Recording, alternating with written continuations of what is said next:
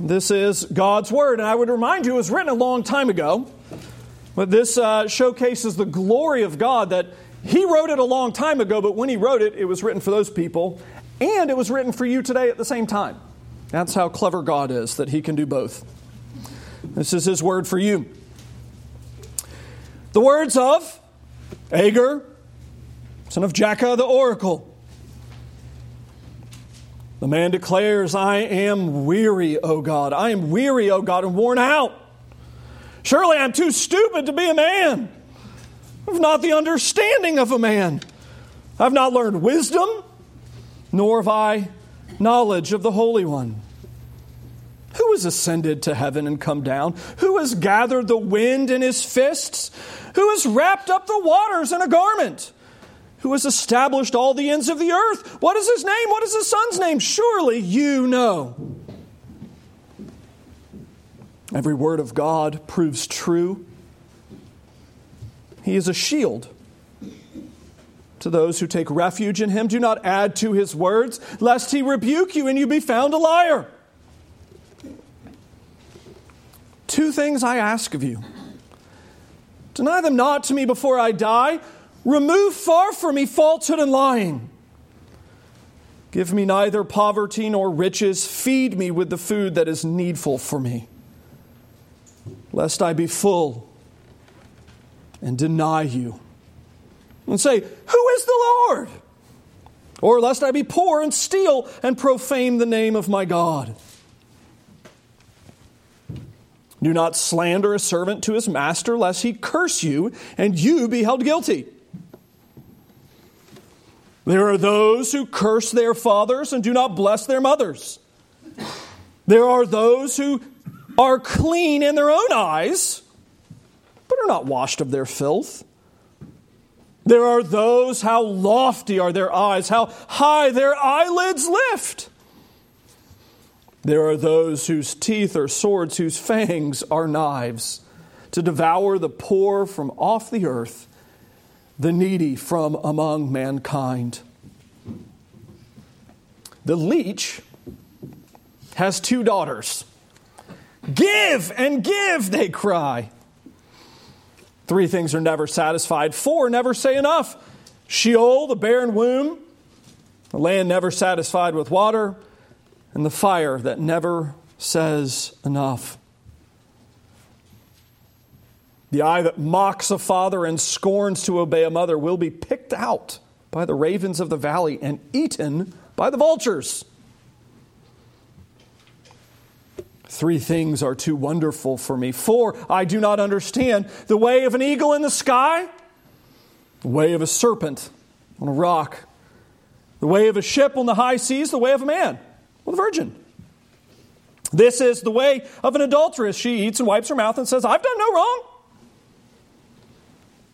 Under three things, the earth trembles. Under four, it cannot bear up. A slave when he becomes king, a fool when he is filled with food, an unloved woman when she gets a husband, and a maidservant when she displaces her mistress. Four things on earth are small, but they are exceedingly wise. The ants are a people not strong, yet they provide their food in the summer. The rock badgers are people not mighty, yet they make their homes in the cliffs. The locusts have no king, yet all of them march in rank. The lizard you can take in your hands, yet it's in the king's palaces. Three things are stately in their tread, four are stately in their stride. The lion, which is the mightiest among beasts and does not turn back before any, the strutting rooster, the he goat, and a king whose army is with him. If you have been foolish, exalting yourself, if you have been devising evil, put your hand on your mouth. For pressing milk produces curds, pressing the nose produces blood, and pressing anger produces strife. Yeah, this is a fun chapter. Uh, let's pray. Lord, we thank you that not all portions of Scripture are equally easy. We thank you for passages like this that again remind us of humility as we come before them, and they're hard, they're difficult. And we pray that you would give us understanding. Lord, we ask that you would give life and light to your word. It's your word, it tells us your truth. We ask for your understanding. In Jesus' name, amen. amen. Come on. I don't know if you saw the, uh, the article or the, the news media a couple of months ago. Uh, it was uh, in Brazil. I've mentioned these before. I think it's just so fascinating, so interesting. They discovered a new tribe living in the Amazon jungle of Brazil that had never had outside contact before. And for the first time in human history, uh, they were able to photograph them uh, as they sent a drone over uh, with a video camera on the drone. And you have all of these amazing. I, I just, again, the emotional moment that had to have been happening as this tribe that lives in the Amazon that's still living, you know, they're wearing animal skins that they've killed and, you know, and tanned themselves. And to have a drone hovering over their village. You have these amazing, you know, photos of these people looking at it like, what on earth is going on? You know, the nation of Brazil is federally protected, these people groups, so you're not legally allowed to go interact with them. You can't share the gospel or anything, which is sad. But to think about, again, what would that be like? I mean, if that law was repealed and people were able to go in, like, what would that be like? Because you know, right now, those tribes live in the center of their entire world. I mean, the center of everything they know is like a five mile circle in the middle of the jungle. And can you imagine just how your brain would melt to like realize that there's people that speak different languages, that have different hair color and eye color that they've never seen before, or skin color that they've never seen before, that live on the other side of oceans that they don't know exist, that drive cars and fly in airplanes. And I understand why Brazil has made that federal law because can you imagine the emotional trauma that would be required to process that your little region isn't the center of the known world. Because that's what it is for them right now. Everything they experience is the center of the known world. And for them to kind of come into modernity, to come into the real world as we would know it, they have to realize that they don't even live on the fringes of reality, they live in the backwater of reality. I mean, if there is a place that is as far from the center of the known world, they live there currently. And to think of the emotional difficulty it would be to have to process going from I'm the center of the world to I don't even know where the center is. You know, that's huge. And you know how we know that's huge? Just because this is the exact emotional process the book of Proverbs has been walking us through now for 30 chapters, well, 29 until today. To lay out the paths of wisdom and the fool. And the fool, as Proverbs presents it, is the person who says the center of the known universe is this guy. It's me. I'm the center of the known world. I'm the center of, of ethics. I'm the center of value. I'm the center of meaning. Everything that needs to happen needs to benefit me. I'll behave toward others in a way that benefits me. I'll behave toward my parents in a way that benefits me. I'll behave toward my employers or employees in a way that benefits me. It's all about me. And Proverbs has been abundantly clear that is what a fool looks like. And it's been abundantly clear that the path that that fool treads is very wide. It's initially very easy, but it is very clear where the end goes it leads to destruction. It leads to death. It, it leads to destruction in this world. It doesn't last. It can't stay. It's not going to be successful. But it ultimately leads to death in the world to come. It creates a relationship where a person goes into the afterlife saying, Look, life is all about me. I'm my own God. I'm my own boss. And then they get to the life to come and realize, Oh no, I was tragically wrong. The wise, on the other hand, it's a different path. This uh, is a person who understands that they're not the center of the known world, that the one who made it is. You see, he gets to be the center of creation because he is uncreated. He spoke it into existence. He's the one who's formed and fashioned it. It's his reality, for he has made it, and he is the center. Who determines what's right and wrong? Not me the one who's made right and wrong, for he is the determinant.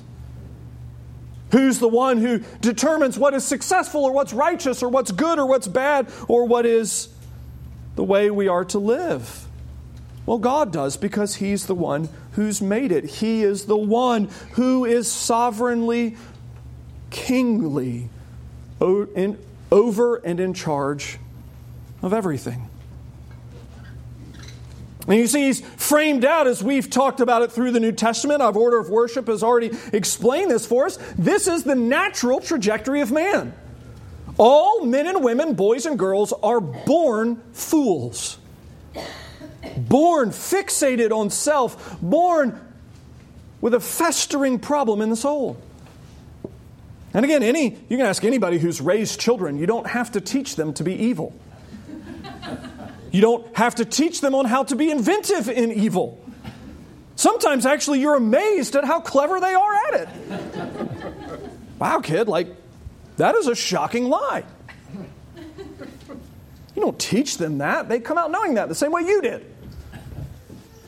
Because it's the nature of the human condition to have life oriented around self to have life fixated on self, to have me be the center of the known universe.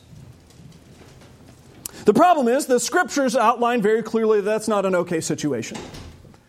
That is ultimately what leads people to the afterlife into hell, leads people into God's judgment for righteous or for unrighteously hating God, fighting against him.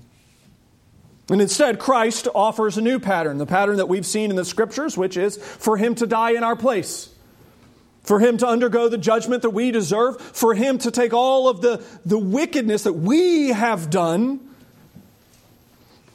and to pay the cost, to pay the price.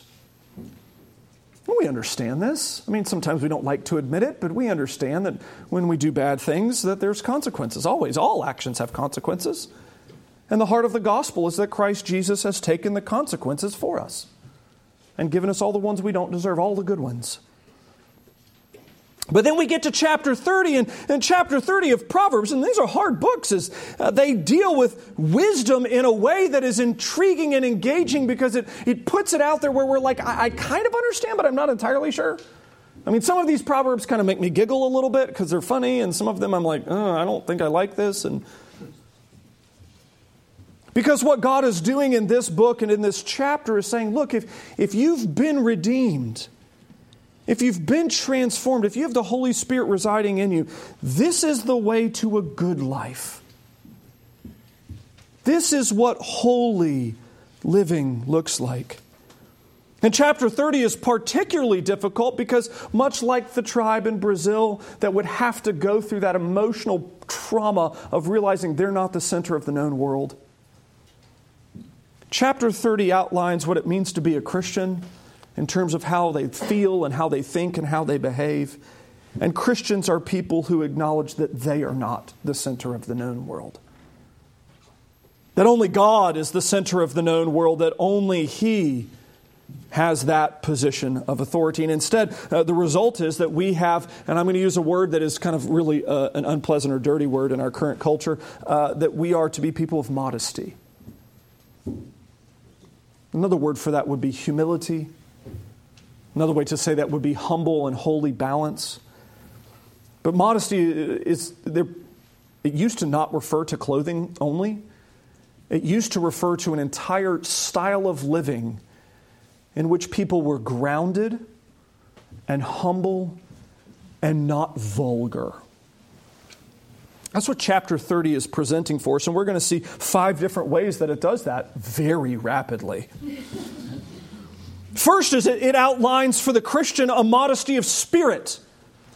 a humility of heart. Jesus explains this in Matthew 5 as being poor in spirit, a poverty in spirit, as the book starts, and you, you get really a right ordering of the world. As the author kind of begins with, as some of us have felt, but usually only when we're in trouble, a man saying, Look, I, am an idiot. Verse 2 Surely I'm too stupid to be a man. I'm dumb. And he's not meaning in that in the sense of like I have no IQ. He's not meaning that in the sense of like I am uh, unable to think. What he's meaning is you go back and survey the choices that I've made, and they are a litany of poor choices. You want to, to have a lesson on what bad decisions look like? Go back and survey my choices. If you want to know what a bad decision is, let me make that for you in my own ability, in my own merit, and in my own strength. For some of you, this is your story. You're like, hey, you want a lesson in, in poor decision making? Let me give you a lecture in poor decision making. And it will come from my own firsthand experience. That's what the author here is doing. I'm too stupid to be. I, I, don't have understanding. I, I don't have wisdom. Where is wisdom to be found? Not in me, but in God. Verse 4 Who, who has ascended to heaven and come down? Who's gathered the wind in his fist? This echoes of Job, doesn't it? who has the ability to do these things and to know these things? Because I don't. Who's established the ends of the earth? What is his name? What's his son's name? Only God knows what true wisdom is. And then the amazing ordering here of again, where is wisdom? What is wisdom? Well, verses 5, 6, it's found in His Word. This God who knows wisdom, who is the center of the known world, for he made it, has spoken truth into that creation. We live in a culture that is just scrambling for truth. I mean, how many times just this week alone did you hear it debated over whether or not something was fake news or false flag because even our culture can't decide what's right and wrong. Our culture can't tell you what's true and what's not. Only the Lord knows. And what a humility of spirit to not be puffed up with self, to not think that I have all of the answers, but that God does. I mean, is there anything less American than this? That the foundation of Christianity is to say, I don't have all of the answers. That I don't have it all figured out. That I don't know the inner workings of every aspect of creation, but I know the one who does. So when it comes time to give help or to give counsel, I will give you God's word, not my own. When it comes time for me to preach, I'm going to preach to you God's word, not my own. Because the foundation of Christianity is this modesty of spirit, a poverty of spirit to admit that we don't have all the answers in ourselves, but they are in God's Word. That would be hard enough to just finish the sermon there, wouldn't it? I mean, we could just stop with that. I mean, how many of us like to admit we don't know everything? You're only not laughing because I know your feelings are hurt. It's okay, I understand. but moves on now from a, a poverty of spirit, a poverty of heart, to a poverty of desire. A modesty of desire, a modesty if, of contentment. And again, ooh, this is so un American. Two things I ask you, this is verse 7. Do not deny them to me before I die. This is a request of God saying, Look, what is the end goal of my life? If I need to know what the trajectory of my life is going to be, he who dies with the most toys wins, right? Right? You feel me? No, that's not the right answer, right? Two things I've asked of you deny them not to me before I die. What is it that I need to be? What's the goal of my life? If I'm going to die and it be counted as a success, what will it be? To have falsehood and lying removed from me, to be truthful. And give me neither poverty nor riches, but feed me with food that's needful. Contentment. And this is, I, again, I love this. I love the deception of the human heart. Because most of us are sitting here going, well, you know, I mean, I'm content. I mean, I really, I'm content. I, I, like my life. I like what God's given me. I like the people around me. I like how much money I make. I mean, I, I'd, I'd take a 20% raise. I wouldn't complain, but you know. But I just want to go back and pause for just a moment and think, uh, last two weeks, we've had a lottery one that was just under $800 million and one that was $1.6 billion, both of which were won in the Carolinas, funny enough. How many of you were like, yeah, but I'd like to really win that? You know, I mean, how much better would my life have been if I had won that?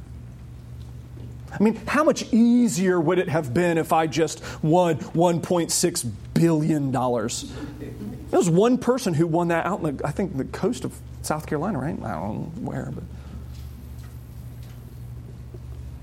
You know, the funny thing is, is that even the pagan world has well documented this that if you want to destroy your life, if you want to be a miserable human being, win the lottery.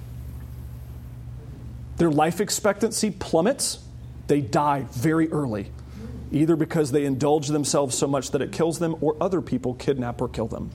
Their life expectancy plummets. Their uh, happiness of how much they think that they're actually happy, funny enough, it falls like a ball off a table. They're miserable. Most of them actually declare bankruptcy within uh, like five to ten years which is amazing to think about. I mean, at $1.6 billion, you'd have to work really hard. Funny enough, they do, and they still spend it. It's funny how, how our hearts, we lie to ourselves, don't we? Oh, I'm content. I'd take 1.6 billion in a heartbeat. And my life would be better for it. That, see, that's actually the kicker, isn't it? That my life would be better for, and the justifications we could pull. Oh, oh, I'd give so much to the church. But instead, God knows how the human heart works, and He says, Look, this is why contentment is a thing and why it's so important. Because verse 9, if I don't have it, I'm either going to go to one end of the pendulum and I'm going to be full and I'm going to say, Who's God? I don't care about Him because I have $1.6 billion in the bank. Or I'm going to be so poor that I'm going to steal and I'm going to shame His name because I'm an evil person. Because God knows the human heart.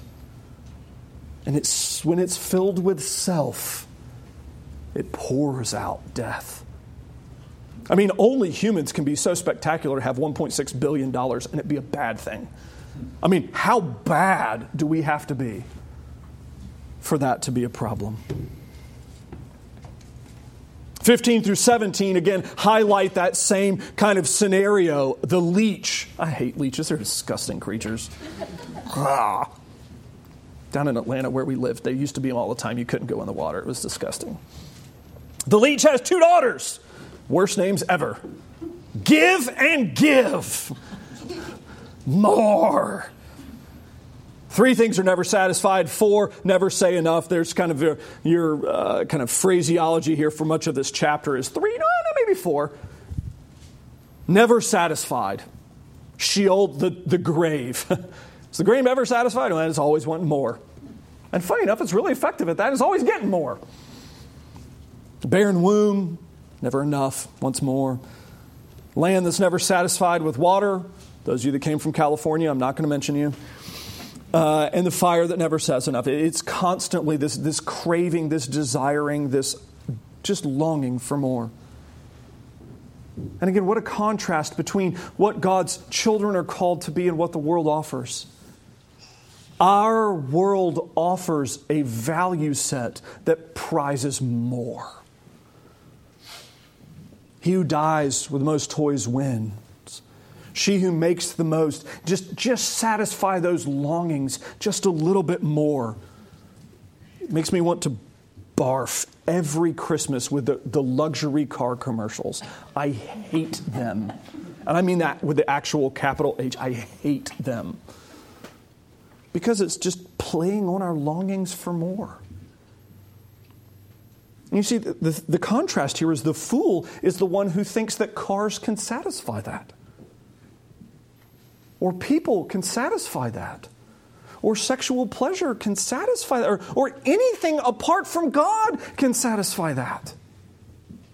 That's what the fool is, is the person that's like, you know what, if I get enough stuff, maybe I'll stop feeling lonely. No, it doesn't work. Go read a biography on Michael Jackson.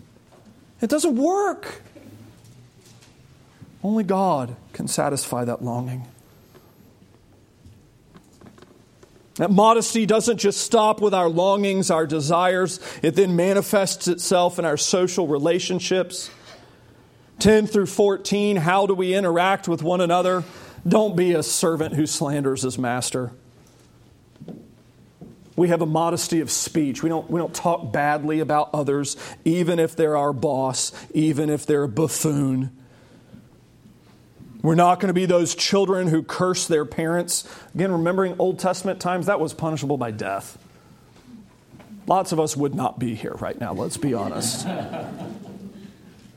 12 those who think of themselves as so pure and holy and clean and tragically unaware of themselves. I'll let you into my life just a little bit. One of my greatest fears for myself is that I will have a tragic lack of self awareness.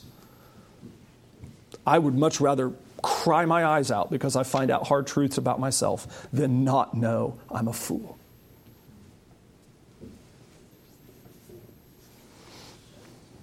13. There are those, how lofty of their eyes. I love how this just phrases it. How high their eyelids lift. They're so stuck up, they blink up.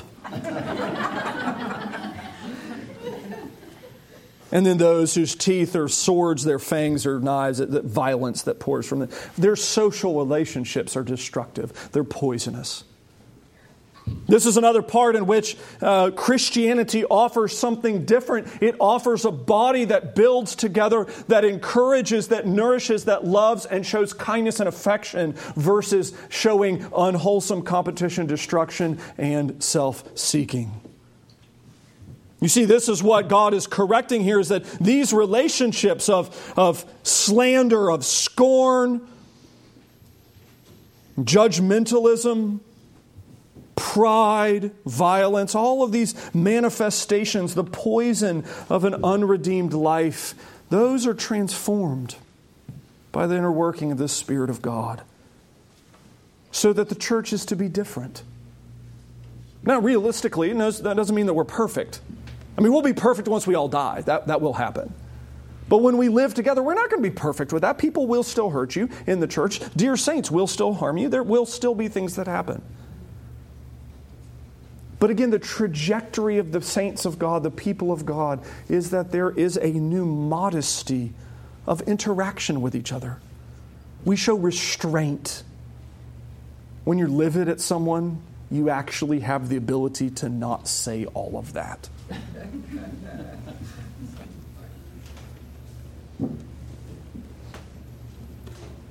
this humility is, uh, this is, I think, what part of what makes this chapter so intriguing is that it actually it doesn't just deal only with people it next spills over actually into creation itself that I, I, think Christians, and this is, I think, a, a, point that needs to be talked about a little bit more in Reformed circles, is that it's actually going to give us a humility with how we even interact with nature, how we interact with creation. 18 to 19, 24 through 28, really just an intriguing sort of uh, modesty, a humility uh, that overflows from just thinking about creation. And I, I, think this is a fun one. You get the impression that this is a, uh, a little bit of a maybe a person who likes to go for a wander in the woods, a little bit of a philosopher, somebody who just kind of gets excited about the way that nature works, and you have these kind of two little thought uh, experiments. There are three things that are too wonderful for me, verse 18. There are four I don't understand. So I'm sitting here and I'm thinking, I'm like, man, I don't understand how these things work. The way of an eagle in the sky, watching how the birds soar. That is really an amazing thing. I mean, you know, their bones are hollow. and they don't have stomachs. That's why they poo all the time, is so that they don't hold their waste inside them, so that they're lighter, so they're able to actually ride the currents. Amazing creatures. Amazing creatures. And God's made them so they grow not just their own wings, but they grow a repairing covering for the wing feathers. It's amazing. Feathers are feathers are the most unbelievable thing. All right, so weird science stuff. I'm just going to go here for a second. I'm sorry. I'm sorry. You're going to have to go with me so we can marvel at what God is doing. The propane industry is going through a little bit of a revolution right now. In fact, actually, it's all of the compressed gas industry.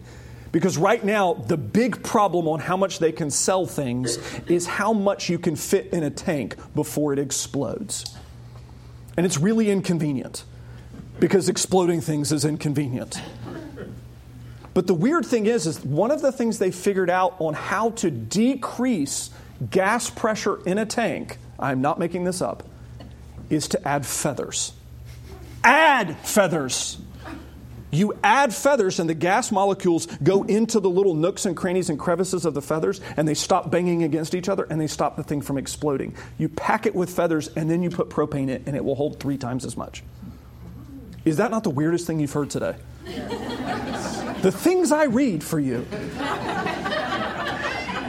nah, it's not for you, that's for me, I'll be honest. But you see, uh, what the, what the author here is doing is like, look, let's just pause for a moment and think about the birds. They're unbelievable creatures. The serpent of a rock. Some of you probably saw the video this week that kind of came out. It was somebody videoing from like their hotel room or whatever, which was showing a uh, gigantic like constrictor climbing a telephone pole. It was like a 15 foot snake climbing the pole, five foot chunks at a time. It was amazing. The snake would go up, make a wrap, and then as the bottom part was wrapping up under it, the next would go up a next five foot, and then it would wrap and then push itself up. It was amazing because it didn't like curl itself up the whole way up. It was like the way we would twist a coat hanger around it. It was the most mind blowing thing. Amazing. Go get lost on YouTube. Watch videos of how snakes slither. Actually, a good use of Sunday if you marvel at how God made them, I'll be honest with you. The way of a ship on the high seas. I fell down that YouTube hole a couple of months ago watching how ships, they've actually documented them going over rogue waves and tsunamis.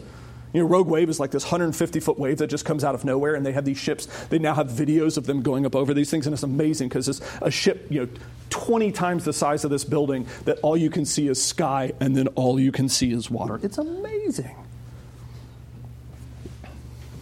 And then the last one. This is maybe phrasing on this one could be a touch different in the ESV. There are things that I just don't understand that are too much to marvel. The love between a man and a woman. I mean, you remember what that was like, right? Where you're like, it makes no sense. I mean, no sense. But yeah, the way that the orphan, Dorphins fire you drive all night long to go see that spouse. Doesn't matter. You can move heaven and earth. The way that love works in the human brain, again, the, the strength that comes from it. And it is unexplainable. Science today still has no idea what causes some men to fall in love with some women and some women to fall in love with some men. It is unexplainable by science, and yet it's one of the most strong biological responses in the human body, and science has no way to account for. This here is not talking about the, the, the, sexual function as much as it's talking about like the romantic love aspect. We have no category to explain it medically. To marvel at how God has designed creation and to be able to sit under that in 24 and following, he actually now starts considering animals and going, What can I learn from the animals? There are amazing things that animals do and do better than us. Ants. Their ability to store up stuff and the industry with which they spend doing it. Ants are a people not strong. No joke. You step on them, they die. You get a magnifying glass at the right angle, they pop. But yet, they work hard to provide their food in the summer so that when they don't have it, they're still fine. They're amazing creatures. I mean, they're really shocking. Did you see any of the things with the flooding that happened from Florence and from Michael to see any of the fire ant balls? Have y'all, these are amazing things, right? Ants have the ability, they drown in water. But if you take an entire colony and dump them in water, what they do is they form a ball that turns on the inside so that the ants on the bottom hold their breath until they almost drown, and then they climb up, and the ants that have been on top, that have been breathing fine, go down to the bottom, and the entire colony can survive for weeks floating. Amazing creatures. Rock badgers. Uh, rock badgers do not think honey badger. Wrong thing. Wrong thing altogether. I did that all of my childhood, actually, until studying for this sermon. And I never understood it because I'm like, the rock badgers are people not mighty. I'm like, honey badgers, legit crazy mighty. I mean, those things will like kill hippos. They're insane. No, rock badgers are different. In fact, actually, uh, y'all might be the only ones that ever seen them probably in South Africa. They're like uh, mice. They're like big mice kind of things. They're, they're like this big.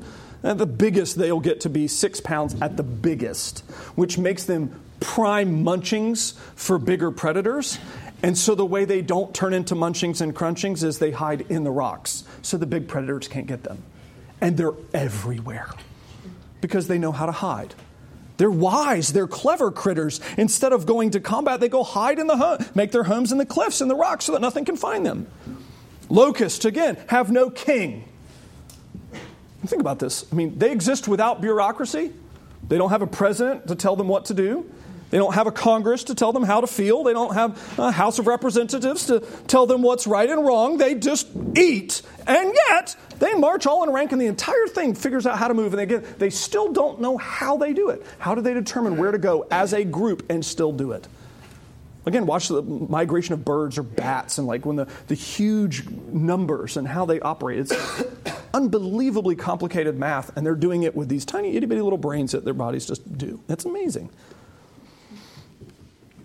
Last one. Uh, if we're going to paraphrase this last one, let's put it in maybe kind of more South Carolina terms. Don't think lizard, think palmetto bug. right? The lizard you can catch in your hands if you're fast enough. Right? I mean, how many hours have you spent as kids trying to catch lizards? Uh, think roach, you know, palmetto bug. And you can step on them, you can smash them, and they're nasty, nasty critters, and they'll pop, and they're all disgusting and everything. But yet, where do they live? Everywhere. I mean, it doesn't matter. You go to the nicest home in town, everywhere in the South. Same thing with the lizards. They're little critters. You can catch them with your hands, but if you go into a castle dry land like this, you know, King Palace is going to have them. They figured out how to climb walls. They figured out how to get over every sort of barrier. They live everywhere. They're very clever critters. And again, look at, look at the difference in relationship that this person has with creation. What a humility of spirit that they're willing to learn from the lizards. They're willing to learn from the rock rats. I mean, that's really what they are. I mean, when was the last time you sat down and contemplated God's wisdom in the roaches? But that's what this guy's doing. He's contemplating, like, look, God has made this world in the most unbelievably complicated way, and there's so much I can learn, and I don't have all the answers. God does. And some of those answers he put in his word, and some of those answers he put in the ants, and I can learn from them. You hear that humility there? A willingness to learn from God and what he's doing versus thinking I've got it all sorted out. I'm fine. Thanks, God. I'll pass. I'm doing a good job myself. See how that works out for you. Lastly, verses 29 through 33. A modesty of carriage, yes, I'm channeling my inner Downton Abbey with this one. Uh, the manner with which we comport ourselves, the way we hold ourselves, the way we, we carry ourselves. There are three things that are stately in their tread, four that are stately in their stride. Hint, hint, this is not good. Just posturing. The lion, which is the mightiest among the beasts, and it goes everywhere, kind of head high. The strutting rooster. Yeah, I'm going to just go again. Probably not a good illustration here. This is not like, hey, you should do this. The he goat. Yep, you definitely shouldn't do this.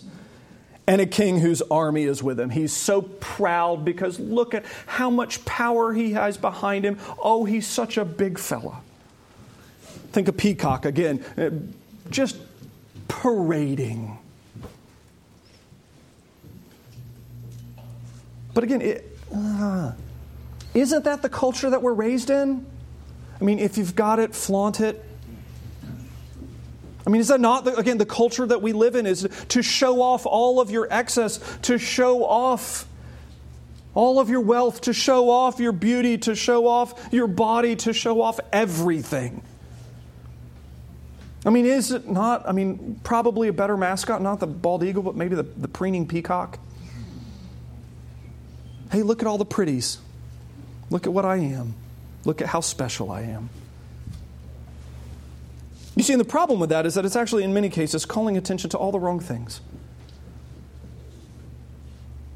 And verses 32 and 33 kind of give us the, the response here. Look, if you've been foolish, if you've been this person, if you've been this person that's so filled with self wisdom, well, first thing you need, you need to stop talking. If your lips are flapping and the only thing they're praising is you, you need to stop the lips from moving. And then after you stop the lips from moving, then you need to contemplate what happens. Cause and effect. Milk produces curds. A punch in the nose, it will bleed. Cause and effect. If I walk up and hit you in the face as hard as I can, it won't be that hard because I'm not that strong, but your nose will probably still bleed. Likewise, when you compress anger, it's going to produce strife, cause and effect. If you're the fool and you've been living filled with the wisdom of self, guess what? Bad things follow. Because you're a fool. Instead, God offers a different pattern.